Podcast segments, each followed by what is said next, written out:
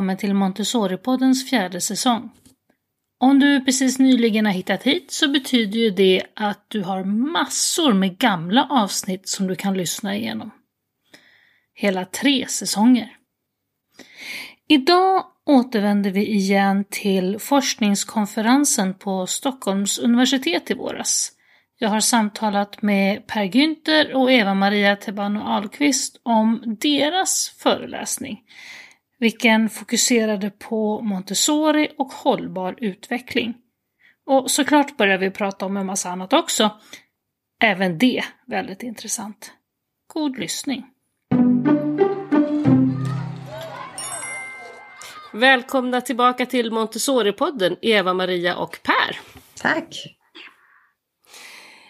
För några veckor sedan så hade ni ett eh, seminarium eller symposium på Stockholms universitet om Montessori-pedagogik och Montessori-forskning och, och vi har spelat in eh, flera intervjuer med, med forskarna som var där och idag ska vi prata med er om vad ni presenterade den dagen. Eh, det var den 6 maj och vi kom på faktiskt under dagen, lite festligt nog, att den dagen var det ju 70 år sedan Maria Montessori dog. Det var lite sammanträffande faktiskt. Eh, men jag tänker att ni får börja med att presentera er själva, vilka ni är och vad ni gör och vad er forskning handlar om. Och så kan vi höra lite grann sen vad ni berättade för åhörarna den dagen. Ska du börja Eva-Maria? Det kan jag göra. Eva-Maria Ahlqvist heter jag, till barn Ahlqvist till och med. Jag ska vara väldigt noggrann. Jag är, eh, i grund och botten har jag en mellanstadielärarexamen. Men under min lärarutbildning så eh, intresserade jag mig för eh, bland annat montessoripedagogik. Och eh, efter att ha arbetat några år som mellanstadielärare så åkte jag iväg till Italien och utbildade mig till montessoripedagog i Bergamo. Och hamnade så småningom, efter att ha jobbat många år som Montessori-pedagog på mellanstadiet, så hamnade jag så småningom på eh, gamla eh, lärarhögskolan, som det hette då. Och på den vägen är det. Där har jag fortsatt sen. Vi blev fusionerade med Stockholms universitet. Och eh, att, jag blev, att jag började där var egentligen för att jag blev tillfrågad att hålla en föreläsning om Montessori-pedagogik för ett antal personer som jobbade då på gamla på, på lärarhögskolan. Och, eh, och sen blev jag tillfrågad om jag kunde tänka mig att, eh, att starta en, en utbildning för verksamma lärare eh, och ja, försöka förklara vad Montessori-pedagogiken gick ut på då. Så på den vägen är det. Och jag, hamnade, jag stannade kvar och hann också disputera om Montessori-pedagogik kan man säga. Det handlade min avhandling om miljön i Montessori-pedagogiken och dess betydelse. Och det är också mitt forskningsintresse idag. Mm. Och Per? Mm. Eh, per Günther heter jag. Min bakgrund är egentligen väldigt lik Eva-Maria. Eh, det är alltid lite jobbigt när hon börjar. ja, samma. Nej, men eh, jag, har också, jag är också mellanstadielärare i botten, men eh, efter några år som mellanstadielärare så kom jag i kontakt med Montessori-pedagogik som fanns, liksom det började byggas upp en verksamhet på den skolan jag jobbade på. och på den vägen är det väl att jag började jobba där, jag kom att utbilda mig i Montessoripedagogiken och stanna kvar i den verksamheten. Framförallt på låg och mellanstadiet jobbade jag då, då. men vi hade en verksamhet som sträckte sig ända upp till årskurs 9. Eh, nu jobbar jag tillsammans med Eva-Maria. eh, egentligen hade jag inte alls tänkt att jobba med att utbilda eller ge kurser i Montessori-pedagogik utan jag jobbade som biträdande rektor när jag blev tillfrågad helt enkelt av Eva-Maria eh, om jag inte ville eh, vara med tillsammans med henne att eh, ge kurser då vid lärarhögskolan. Och då nappade jag på det för att jag tänkte att Eva-Maria kommer inte att fråga mig varje år utan det var liksom once in a lifetime. Så då hängde jag på det och det här är ju många år sedan. Eh, och vi är ju kurser i Montessori-pedagogik. Nu ger vi två kurser om 30 poäng och sen är vi också verksamma i lärarutbildningen. Och jag har ju också, ja jag har ju en doktorsexamen i pedagogik. Eh, jag gjorde min avhandling där jag följde nio Montessori-lärare i deras arbete under en lång tid. Nu då när vi sågs här för några veckor sedan så hade ni en, eh, ett pass som ni på det engelska så att säga titeln kallade för Montessori Pedagogy Sustainability and Global Citizenship. Berätta, vad handlar detta om?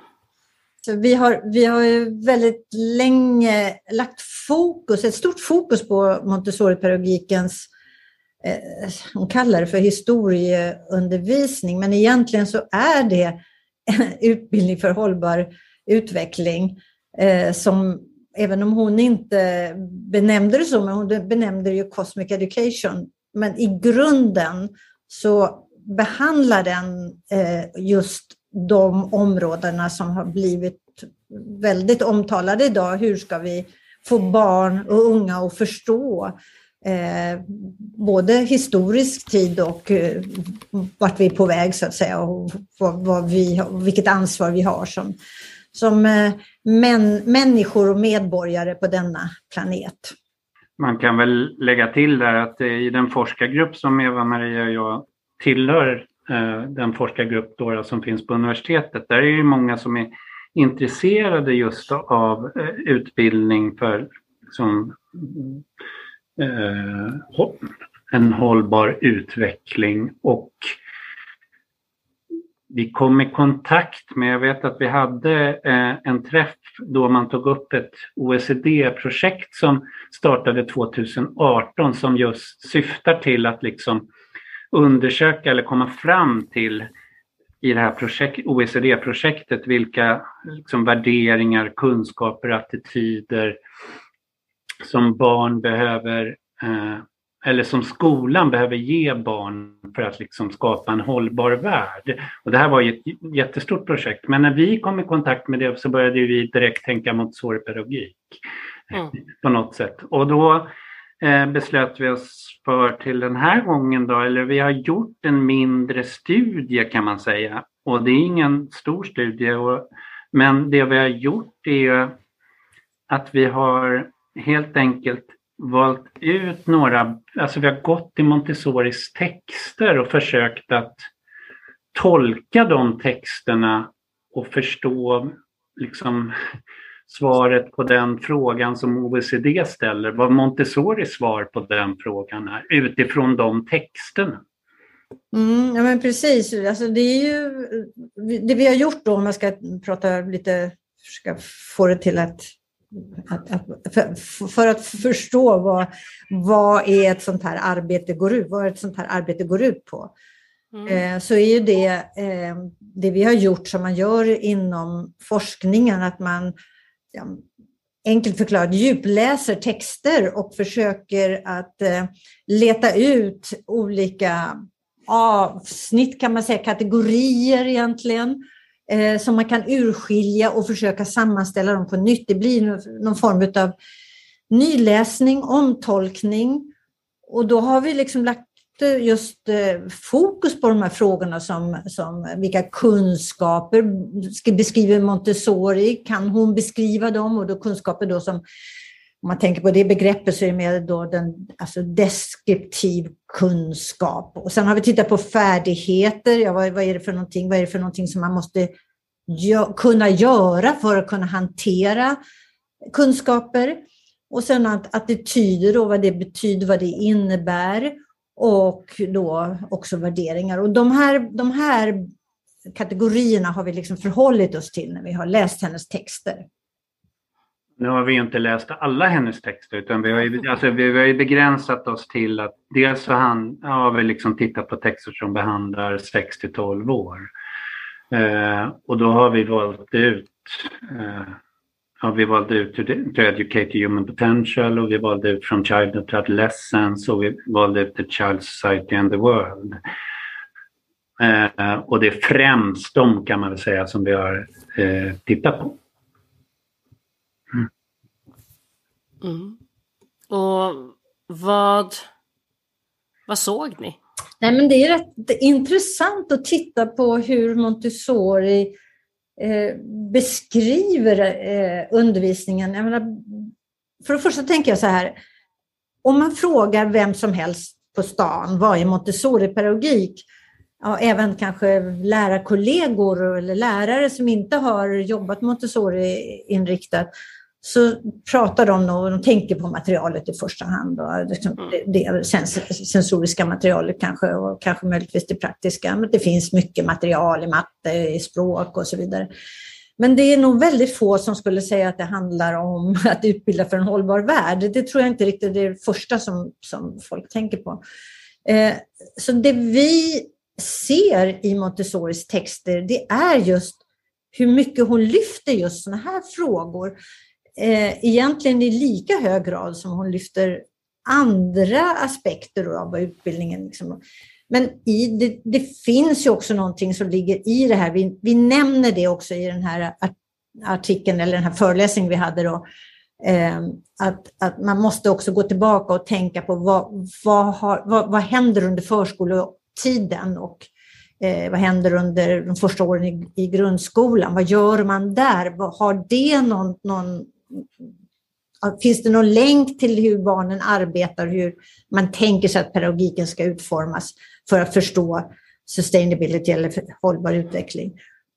Och vi menar att det gör det. Jag menar, allting man, man, man förbereds för, att kunna ta eget ansvar, att, eh, att man kan slutföra ett arbete utan att bli avbruten, att man har möjligheter till att utvecklas till självständig, självständig medborgare. Alla de här aspekterna är viktiga för att man så småningom ska kunna liksom, eh, eh ta hand om vår värld, menar vi. Så vi ser ju mycket av det, men sen ser vi också andra saker som jag tycker att man glömmer bort. För att Montessori är ofta kritiserad för att det finns ingen fantasi, det finns inte, man får inte leka och så vidare. Men när man läser henne och studerar hennes texter så är det väldigt mycket av detta i, i hennes böcker. Kanske inte bland de allra yngsta, att man pratar om ja, sagor så som man traditionellt ser på sagor som ibland också var, hade ett, ett syfte att skrämma barn till lydnad. Nej, och det, det är väl kanske att hon också ledde en ganska tydlig liksom, skillnad där på just um de olika faserna i barnens utveckling. Att i en fas är de inte riktigt redo för det och nästa så är de det, så kör på. Ja men precis, så är det ju.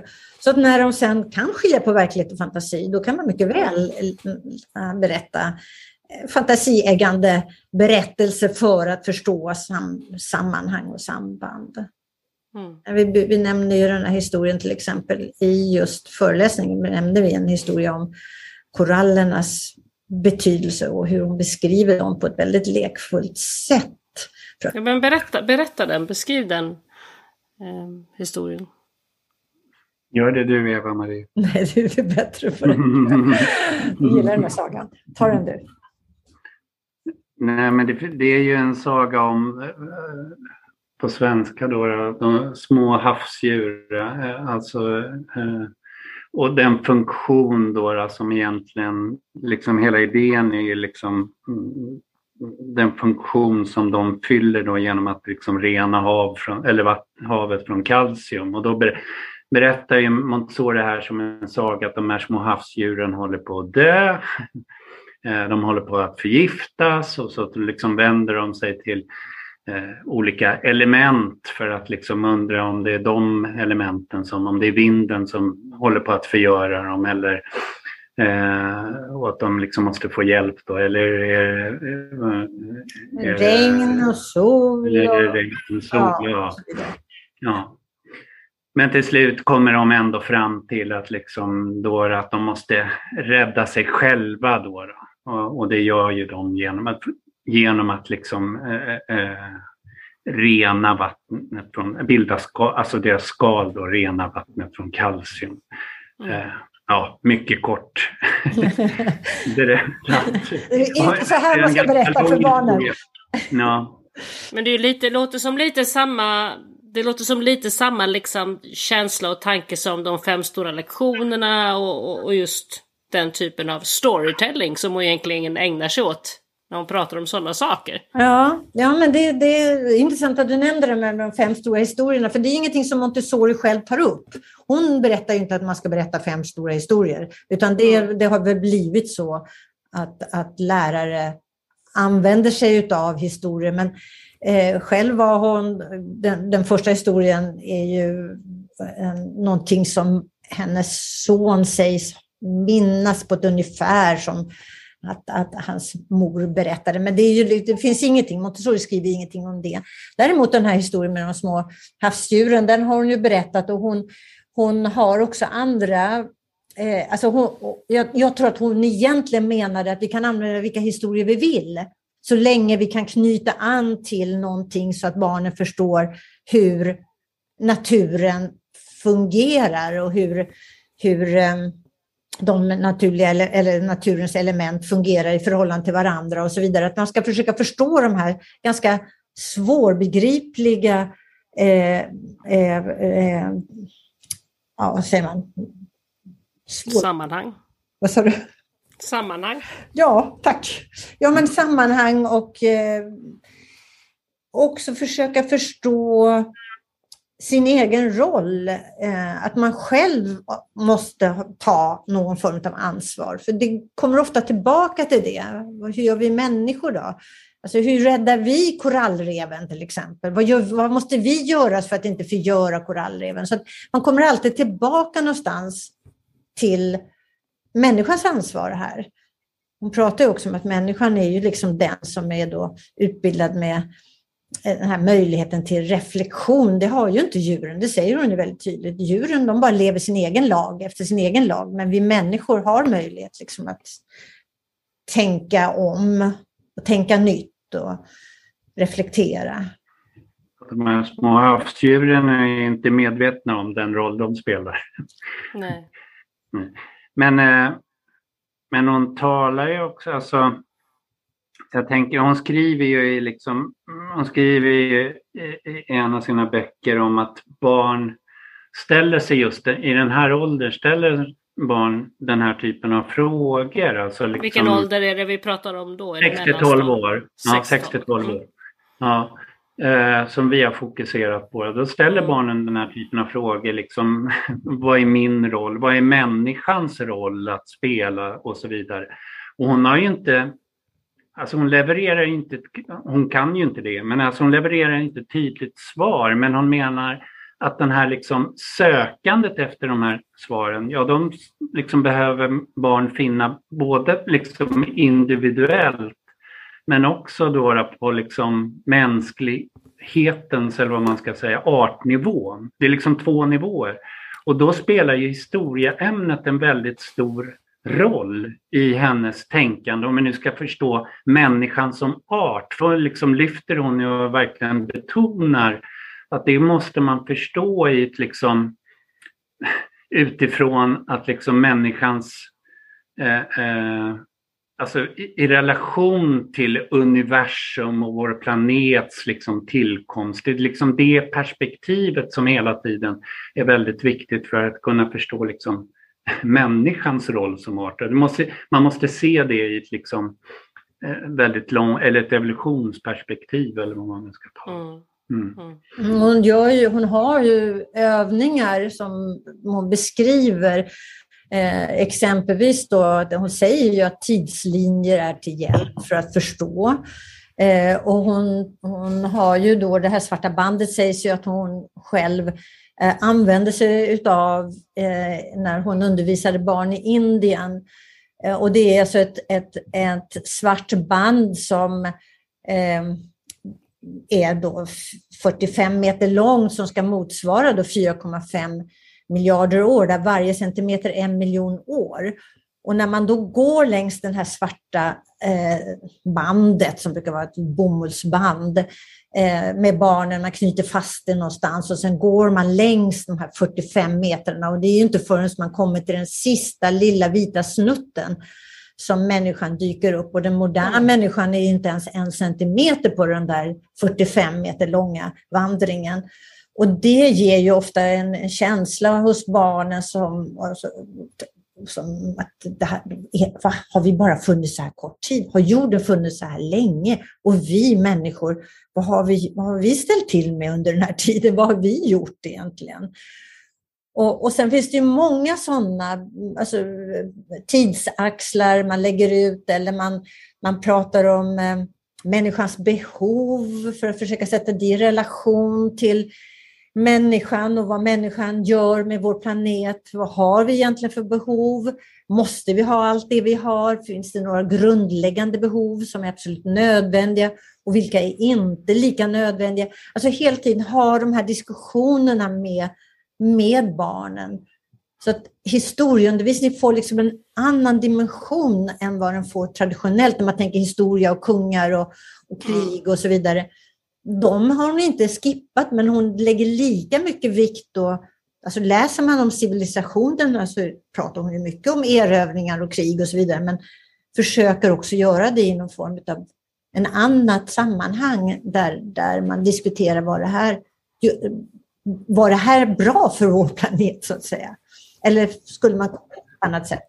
Jo, den här liksom strukturen som ändå hon beskriver med liksom att börja med jordens historia och sen livets utveckling och sen de tidiga människorna från Homo sapiens liksom fram till eh, idag och så liksom civilisationerna och så kommer man slutligen liksom till det som vi kanske tänker på liksom som historia, Sveriges historia. Och vi citerar ju faktiskt, eh, vet jag, Eh, de här Duffy and Duffy som har skrivit en bok om Cosmic Education som, som säger där att liksom den strukturen gör det liksom möjligt att studera historien om en specifik nation utan att barnen faller in i liksom någon syn på världen som att deras nation är världen.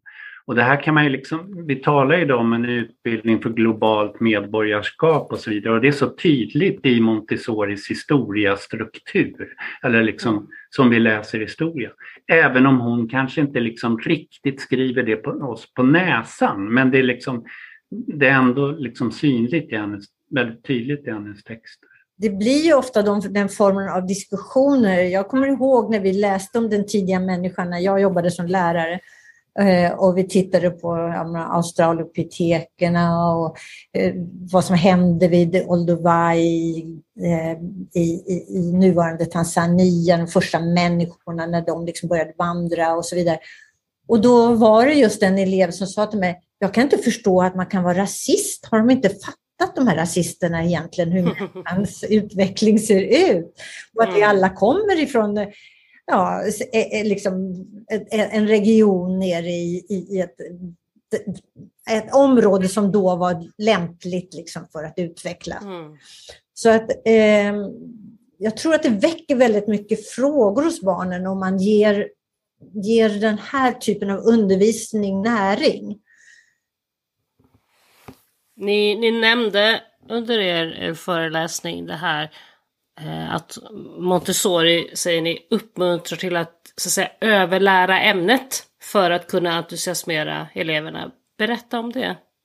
Det vi lyfte vet jag i vår föreläsning, det är ju att Montessori liksom så tydligt säger att det liksom vi måste beröra barnen också. Det handlar inte mm. bara om liksom kunskaperna som vi ska så att säga göra det möjligt för dem att erövra utan vi måste också beröra dem liksom känslomässigt för att eh, de ska kunna liksom ta till sig detta, liksom använda sig av deras föreställningsförmåga. Och, mm. mm. Eh, och för att göra det kan man väl säga så menar ju Montessori att vi måste, vi lärare liksom, det räcker inte med att vi bara liksom kan våra kursplaner och liksom kan Alltså vi måste på något sätt verkligen sätta oss in i djupet liksom för att kunna, i våra, mm. liksom det vi ska behandla, för att kunna också beröra barnen. Liksom, och, och, och, och, och, och, liksom få det att liksom barnens föreställningsförmåga att liksom väckas och så vidare. Så vi, vi kan liksom inte nöja oss med att vi har gått en lärarutbildning och sen nu är jag färdig lärare, utan är man Montessori-pedagog, och det, hon säger till och med det, det finns ett sånt citat någonstans där hon menar att man som lärare måste, måste just som du sa, du kallar det för överlärning, alltså att man, man, man går utöver det man egentligen kan många gånger, därför att barnen också ställer sådana frågor. Och därför så måste man läsa litteratur, man måste fördjupa sig man är kanske huvudansvarig för något område där man verkligen bland sina lärarkollegor är den som liksom är specialist på det här området. Och om man pratar då som man ibland gör, ja men läraren i Montessori har liksom eh, abdikerat och sitter i en hörna bara någonstans och tittar så har man ju liksom missuppfattat Montessori-pedagogiken totalt. Utan här handlar det om att utmana eleverna, att alltid vara där och ställa nya frågor, att få dem att fundera, att få dem att återigen liksom, eh, tänka på liksom vilka, vilka konsekvenser olika handlingar får och så vidare det, mm, jag tror att läraren i Montessori-miljöer ofta är eh, Alltså, jag vill inte jämföra med en mycket, men om man skulle säga en gammaldags förmedlingspedagog så tror jag att det ställs högre krav på en Montessori-lärare. I alla fall om man läser Montessoris texter. Sen med det sagt eh, innebär ju inte det att alla Montessori-lärare lever upp till det. Det fanns ju en eh, gång på 1900-talets början, 1920-talet, en en kvinna som eh, hade eh, studerat Montessori-pedagogik och, eh, och höll en föreläsning och hon sa att de krav som Montessori ställer, det klarar inte en på tusen. Och, och, lite åt det hållet kan man väl ibland säga, säga brukar vi, vi brukar skoja om det, men det är väl så, om man tänker så att det är enorma krav som ställs på en Montessori-lärare och att man hela tiden måste utveckla sig själv och aldrig slå sig till ro och säga nu är jag färdig lärare eller nu har jag gått en Montessori-kurs, nu kan jag det här så är det inte. Utan det, och det gäller ju egentligen alla lärare. Även en traditionell duktig lärare är ju också en som ständigt, ständigt går på jakt efter ny kunskap och för att inspirera sina elever. Så det inte, behöver inte vara specifikt för Montessori-pedagogiken. Däremot så är det ju, eftersom alla elever jobbar med olika saker, de är på olika nivåer, man jobbar i åldersintegrerade grupper, så kräver det ju andra saker också av en Montessori-lärare, att man, att man vet exakt vad som pågår. Det är ju lite annorlunda än när man jobbar kanske där alla slår upp samma bok och har läst samma text och så vidare. Här är det ju mångfald olika texter. Barn har liksom tagit del av olika områden och man måste hela tiden vara med i alla, alla hörnen i klassrummet och utanför klassrummet. För det är också en viktig aspekt som vi nämner under den här, eh, när vi har läst den här texten, de här texterna, att Montessori trycker ju väldigt mycket på att klassrummet i sig också är för litet, utan man måste vara mycket mera ute, studera naturen eh, utifrån verkligheten och inte bara i en bok, utifrån boken och så vidare. Så att, eh, det kräver mycket kan man säga, mycket planering och organisation och så.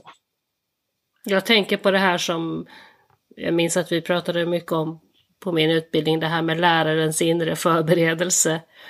Att just det här att faktiskt söka ny inspiration, att, att kulturmuseer lära sig att det liksom hela tiden, som du säger, man är inte färdig. Det finns, för att kunna vara den här goda läraren så måste man hela tiden jobba på mm. sin inre förberedelse. Och jag tänker också lite grann på idag, eh, barnens verklighet utspelar sig också mycket eh, på nätet och så, hur man själv då som lärare tar ansvar för att lära sig och fortbilda sig och, och förstå.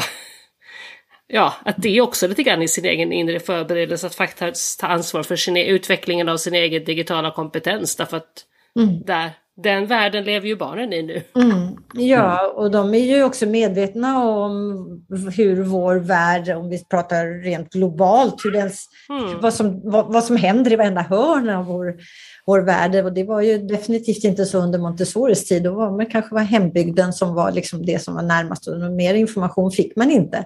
Men de här, och, det här, och, det här med, och det här med källkritik och fake news och hela den här grejen är ju också en, en viktig del. Mycket, mycket viktigt. Mm. Mm.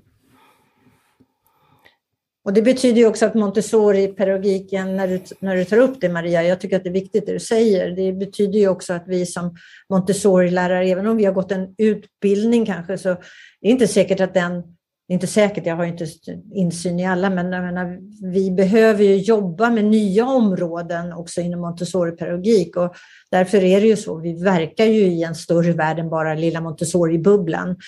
Att det här med, med, med att kunna ta, ta sig an då, eh, alla de digitala verktyg som finns och att kunna Eh, arbeta på ett eh, förståndigt och, och, för, för, och reflekterande sätt och, och, som lärare och kunna använda redskap på ett, på ett sätt som faktiskt eh, ger barnen möjligheter till att kunna gå ut i världen och eh, få större kunskap, samtidigt också förstå att all kunskap, eller allt som informeras om på nätet inte behöver vara sant och hur man, hur man jobbar med det då för att ta reda på, mm. är det sant eller inte? Och, och det är samma sak där, där måste ju läraren faktiskt ha jobbat lite grann med det själv först för att förstå.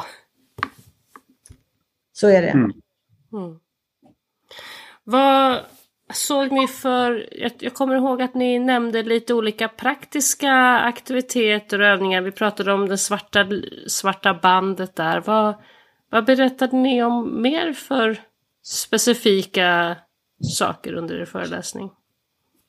Vi tog som hastigast upp väldigt kort, men att Montessori pratade om det här med att eh, eh sortera bilder till exempel. Det finns ju ett material då i, i, i zoologin som eh, brukar benämnas eh, djurens systematik eller eh, på engelska heter det um, heter det på engelska?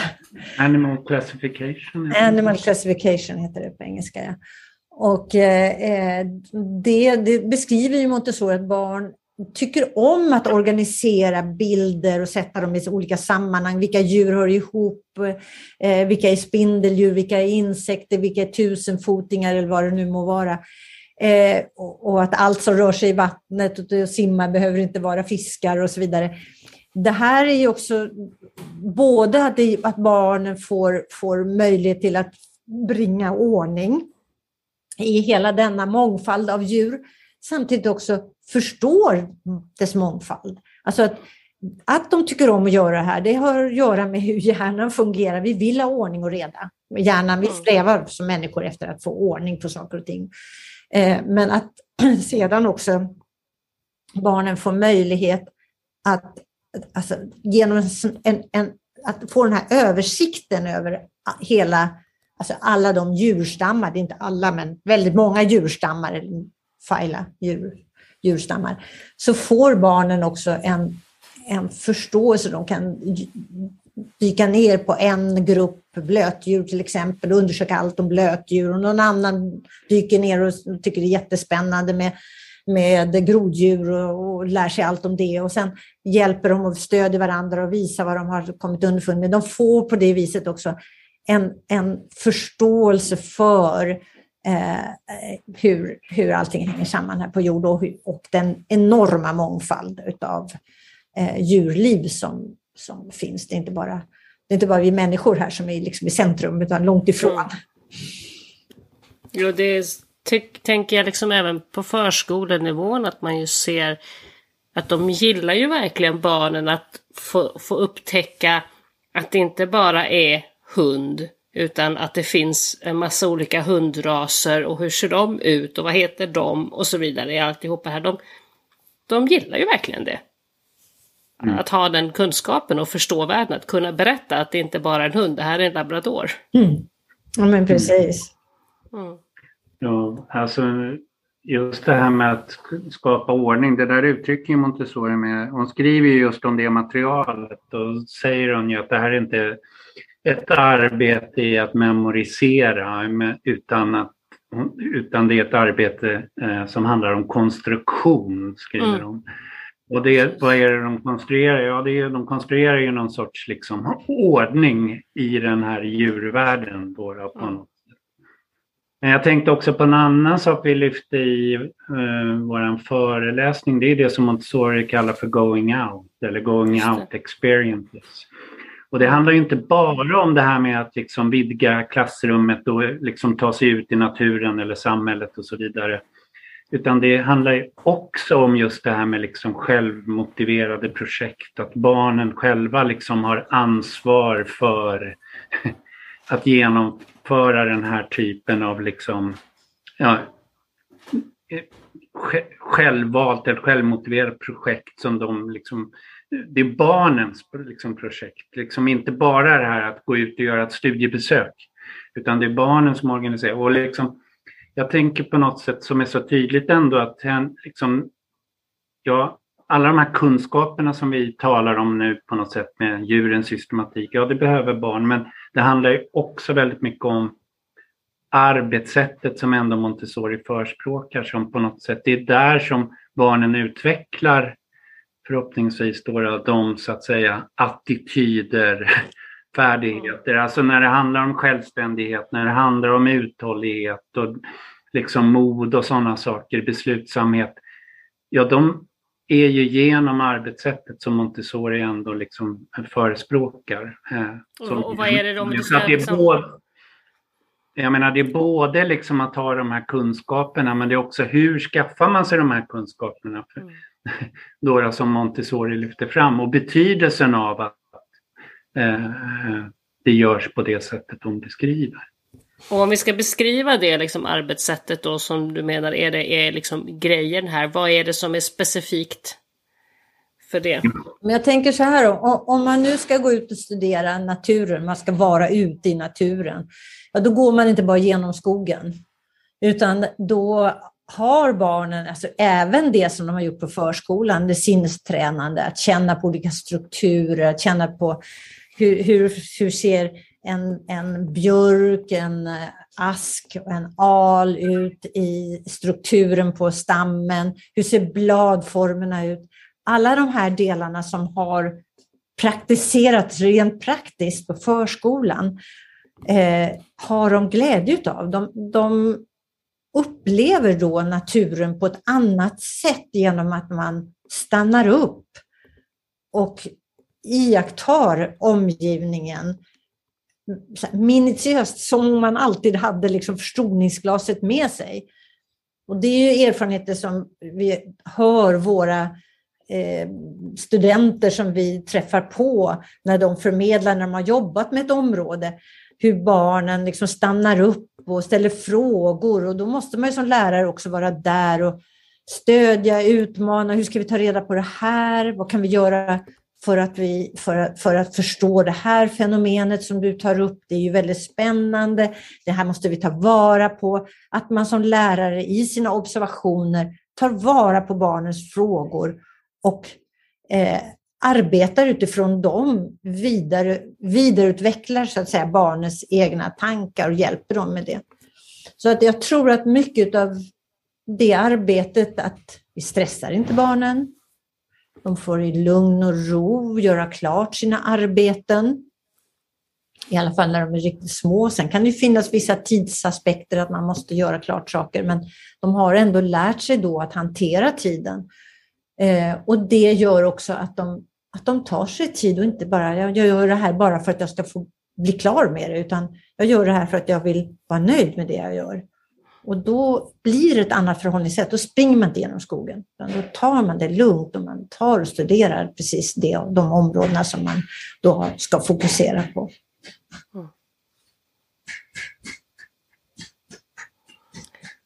Det börjar bli dags att knyta ihop eh, samtalet och säcken lite grann. Eh, har ni något särskilt som ni skulle vilja avrunda med? Jag tänker lite på det som vi avslutade föreläsningen med, där vi jämför en, med en forskare, eh, en svensk forskare som har tittat på vad som krävs för att, eh, att, att lyckas med undervisning för en hållbar värld och eh, ett, ett, globalt eh, medborgarskap. Och han tar ju upp tre punkter framför allt och vi lägger faktiskt till en fjärde där. Men tre punkter är, är, är, är liksom som han menar, två av dem är kanske inte så lyckosamma. Den tredje menar han är, är en förutsättning.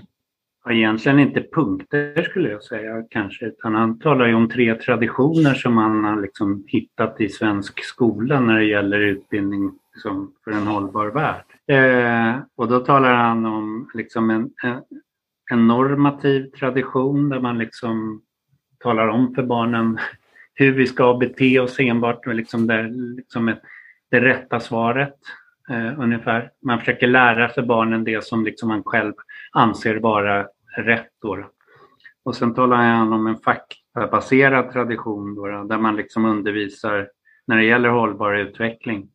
Ungefär liksom att tala om fakta eller de fakta som forskare kommer fram till. Så här ser det ut och liksom, där är svaren. Och sen den tredje traditionen som han förespråkar då och som vi tycker att man kan ändå eh, se att det finns en stor möjlighet till, eller kanske till och med så att Montessori hade idén att, liksom, att de finns i den traditionen och den kallar han för pluralistisk. Och, det, och den är liksom den går egentligen ut på att dels måste barn få naturligtvis liksom fakta och så vidare, men när vi talar om utbildning för en hållbar värld, då handlar det ju inte bara om fakta utan det är ju också Alltså vi kan ha olika värderingar vad vi menar att liksom... Vi, vi diskuterade nu när vi hade med, med vår eh, kurs då med studenten där, att var det här med vindkraft liksom, som en sån fråga. Alla kan väl vara överens om att vi behöver, vi behöver liksom rena energikällor. Men sen är det ju liksom, kommer det en massa frågor ovanpå det. Var ska de placeras då? I så fall. Mm, och så vidare. Och då kommer vi in på värderingar. Och den här typen av liksom diskussioner eller dialoger tycker jag det finns ett stort utrymme för i Montessori-pedagogiken. Att man, liksom, att man diskuterar och pratar med barnen om. Att, det kommer liksom olika, att man kan ha olika uppfattningar och man granskar kritiskt om tillsammans och så vidare. Det är lite det Eva-Maria talar om på något sätt också, mm. det här med att utmana barn och så vidare. Det, där menar ju vi att liksom Montessori pedagogiken finns. Mm, I det sammanhanget tycker jag att det är viktigt att säga att Montessori ofta pratar, alltså, kan uppfattas som att hon hon säger ibland också, ja men det är inte så att barnen ska memorera allting utan till, de behöver inte det. Nej, men faktakunskaper är givetvis viktiga, men de är också viktiga, inte bara liksom att man ska kunna beskriva fakta rakt upp och ner, kunna rabbla fakta, utan fakta måste sättas i ett sammanhang och måste också kunna användas. Och jag tycker då att det vi la till här då på Ömans eh, traditioner, eh, de, de eh, tre, tre punkter som han eh, menar är viktiga för en, en, ett demokratiskt samhälle, eh, och för att utveckla, för utveckla barnen för ett, för ett demokratiskt medborgarskap, så eh, ligger också de här mera eh, eh, att appellera också till barns känsloliv, alltså filosofiska frågor. Mm. eh, och, och också de här då, lyfta de här värderingsfrågorna kanske i ännu högre grad som vi tycker att Montessori eh, pedagogiken eh, om man nu tolkar Maria Montessori, eh, är, är essentiella. Liksom.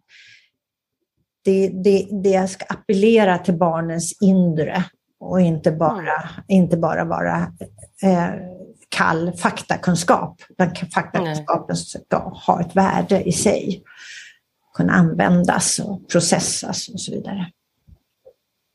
Diskuteras, mm. reflekteras över. Mm. Det ingår ju lite grann i det här som Per sa att de är inne i den här fasen när de funderar över allt möjligt. Det är ganska mycket filosofiska funderingar i det också och det behöver man ju bemöta. Vi hade ju ett avsnitt för en tid sedan där vi pratade just religion. Eh, som jag kommer ihåg att vi pratade om sist med, med eh, vi pratade religion och Montessori och sådär, då, då, då pratade vi lite grann om just det här hur att man faktiskt också måste låta barnen få ha de tankarna och funderingarna och våga då som pedagog diskutera och prata med barnen om sådana livsåskådningsfrågor. Absolut. Absolut, ja. Det var en fjärde punkt också. Men det är just den fjärde punkten som, eh, som jag nämnde, då, det här att det, det, det räcker liksom inte med, med eh, de här det mer pluralistiska, utan det finns en del till och det är just den filosofiska eh, mm. dimensionen som Montessori lägger till. Mm. tid för reflektion. Och jag tänker liksom också, jag menar, när man går, jag sa, pratade lite grann om att gå ut i skogen med barnen och att de måste kunna ta sig tid, men den tiden kan också vara att, att sätta sig under en gran och, mm. och bara vara. Och, mm. och, och sen kunna liksom kanske eh, reflektera över det eller kanske också ta till konst. Jag tycker att vi glömmer det ibland, hur konstnärer på olika sätt kan gestalta eh, frågor som vi tycker är svåra kanske att läsa i lärobok om. Eh, hur har konstnärer avbildat eh, miljön, skogen, djuren? Hur har konstnärer, hur kan vi genom andra uttryckssätt, eh, genom drama, genom teater, genom eh, Eh, skriva dikter eller läsa dikter eller läsa andra skönlitterära verk som behandlar områden. Det hjälper ju barn också att sätta ord, för det är inte alltid man har ord när man sitter och beundrar känslan att sitta under en, en eh, gren, en, en tallgren eller en gran. Eh, hur, det kan vara förunderligt och fantastiskt men man kan behöva hjälp ibland att verkligen få fram vad man känner. Mm. Då är, tror jag, de eh, områdena som vi kanske glömmer när vi pratar ämnen väldigt, väldigt viktiga. Eh, så att eh, estetiska aspekten får inte glömmas bort. Både konst och musik är ju jätteviktigt i sammanhanget. Mm. Hon har ju faktiskt, vi, vi har med ett sånt citat där hon faktiskt talar om just filoso, eller filosofi, alltså hon talar om uppfattningar av filosofisk karaktär. Och det är väl det precis som jag tänker Eva-Maria beskrev nu då på något sätt. Att den dimensionen i undervisningen måste liksom också finnas med. Då tror jag att vi avslutar så. Tack så jättemycket Eva-Maria och Per för att ni ville prata om Montessoris hållbara undervisning. Tack för att vi fick vara med. Ja, tack.